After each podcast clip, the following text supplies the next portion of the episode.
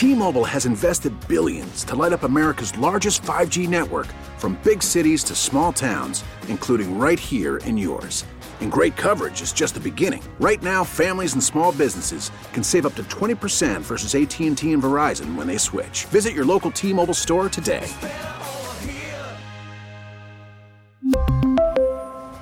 Plan savings with 3 lines of T-Mobile Essentials versus comparable available plans. Plan features and taxes and fees may vary. Facebook became the latest tech company to pull the plug on its facial recognition technology earlier this month. Now, the technology has drawn the ire of privacy advocates, but many companies are expanding its use. So, Dina, let's start with a look at some of the companies who have pulled back from using facial recognition and some of their reasons.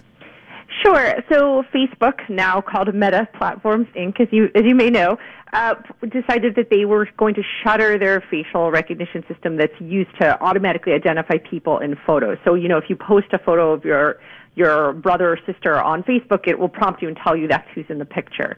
So they've stopped doing that. There have also been companies that have stopped, um, or at least halted for now, selling facial recognition to U.S. police departments. So Microsoft uh, stopped that in 2020, Amazon as well. And um, so we have seen a bit of a, a retrenchment here on facial recognition. But at the same time, there's tremendous investment continuing into the space, and even the companies I just mentioned are still promoting the technology heavily for other uses. And even the, the first example we started with, Facebook, said that they, you know, quote, we still see facial recognition as a powerful tool. Uh, so we're expecting them to use it for other things. So let's talk about some of those other things. I think, first of all, people say, well, law enforcement, we watch the, the crime shows on TV. We know there's cameras everywhere and facial recognition. You catch the bad guy. So the problem is that the software, it, as it exists right now, at least, is not accurate enough for those kinds of situations. For for definitively stating that somebody that you see, a suspect you see, is is the person that you're then going to arrest. And what happened that sort of changed public perception on this was in 2018, two researchers, Joy Buolamwini and Timnit Gebru, um, assessed numerous popular face, uh, facial recognition services and found that they were um, not particularly particularly accurate uh, when dealing with darker skinned faces, especially women. And that raised the, the concern that if people are using these for very high stakes things that could be, could affect someone's life or could even be dangerous if they're arrested incorrectly, it's a problem to have this kind of racial bias. And there's also become increasing concerns about uh, police or government agencies or uh, authoritarian governments using these products for pervasive surveillance. So, how hard is it for companies to tread this line between adding new features that need facial recognition and protecting privacy and making uh, consumers feel comfortable? Well, I think from a legal standpoint, uh, nearly every country is still trying to figure out what, if any, laws they would like to have to regulate that. In the U.S., about 20 cities have passed some sort of limitations on this, but there's no federal uh, limitation right now.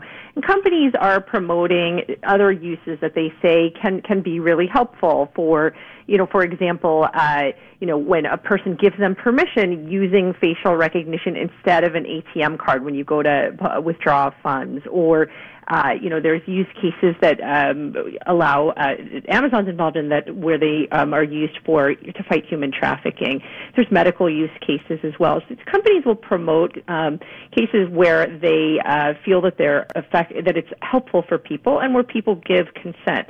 But we should not forget that there's other companies that have uh, backed the you know much more unfettered use of this technology. So we saw com- two companies um, get out of selling to the police, but there's many other companies that still sell to the police. And in fact, Georgetown University uh, uh, senior researcher Clare Garvie mentioned that Microsoft and Amazon, who stopped selling to the police, were not the major sellers to law enforcement in the first place. So there's other companies still in that space, like DataWorks Plus and NEC. And in fact, this summer in in England, uh, the London Police Department signed a huge contract with NEC for facial recognition. All right. Well, thank you so much, Dina. That's Bloomberg News reporter Dina Bass. You can hear our Tech and Business Report weekdays at 12:30 p.m. on KCBS.